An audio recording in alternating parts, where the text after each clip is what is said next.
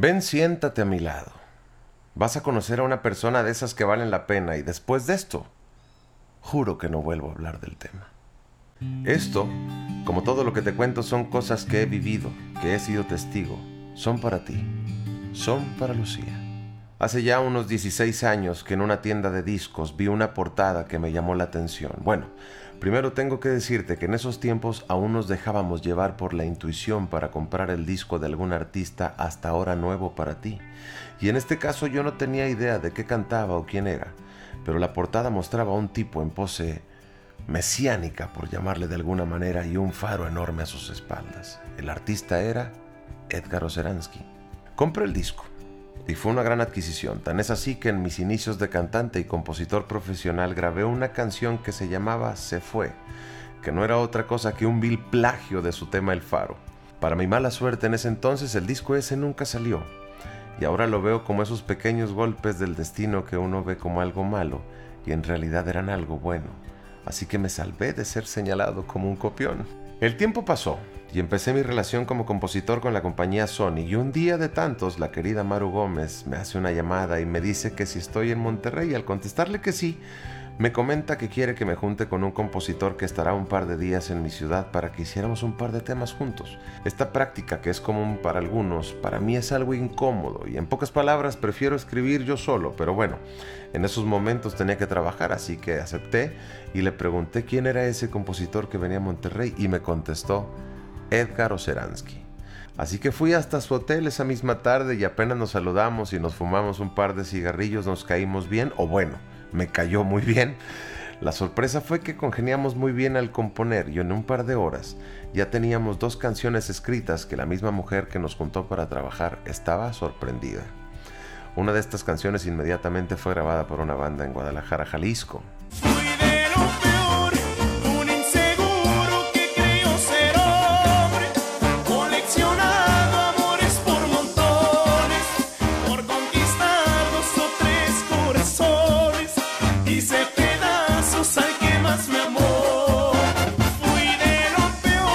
Bueno, esa misma tarde yo di con un nuevo compañero de trabajo que se convertiría en uno de mis mejores amigos. Recuerdo que me invitó a su show que daría en la tumba y dije, ¿por qué no?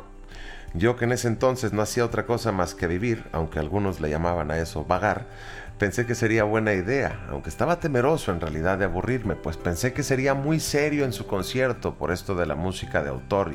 Y oh sorpresa, esa noche en la tumba en su concierto estaba yo sentado en un ricón con mi trago y mis cigarros y diciendo cada tres canciones, desgraciado.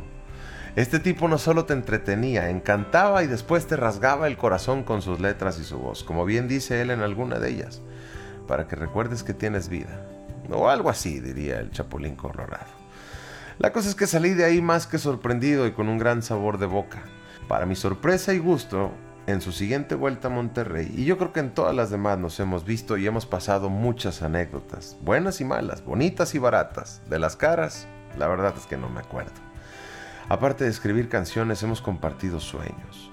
Me ha aconsejado mejor que nadie muchas veces. O más bien, hay casos en los que yo solo quiero escucharlo a él. Se ha vuelto como un hermano mayor.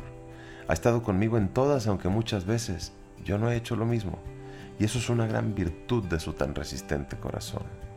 Hemos hasta sufrido en el mismo tiempo y en la misma ciudad. Gracias a la vida que hoy podemos sonreír. Con Edgar aprendí que hay maderas que nomás no agarran barniz. Y que si uno no vive para cumplir sus sueños, entonces ¿para qué chingados vive? Y que siempre intentes todo. ¿Qué puede pasar? Que te manden a la chingada. De ahí venimos. Que el paraíso lo podemos encontrar aquí y a cada ratito. Pero que siempre hay que tener en mente que una golondrina no hace verano, que cuesta trabajo quedarse, pero cuesta mucho más saber cuándo irse, y que hay que querer más y juzgar menos. Así es estar con Edgar, y me quedé corto. De su música te recomiendo toda. Vale mucho la pena que te des un clavado ahí. Por mencionarte algunas puede ser Quiero estar, o En otras manos que cantamos a dueto en su disco Escarlata. Y a veces quiero contarte que me hizo favor de cantar en mi boda como vals. Hay tanto que agradecerle. Las canciones, las borracheras, su amistad.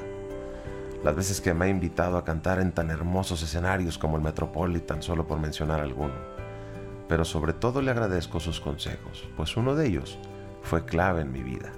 Mi mujer y yo nos casamos un noviembre y buscábamos la manera de ser papás de inmediato.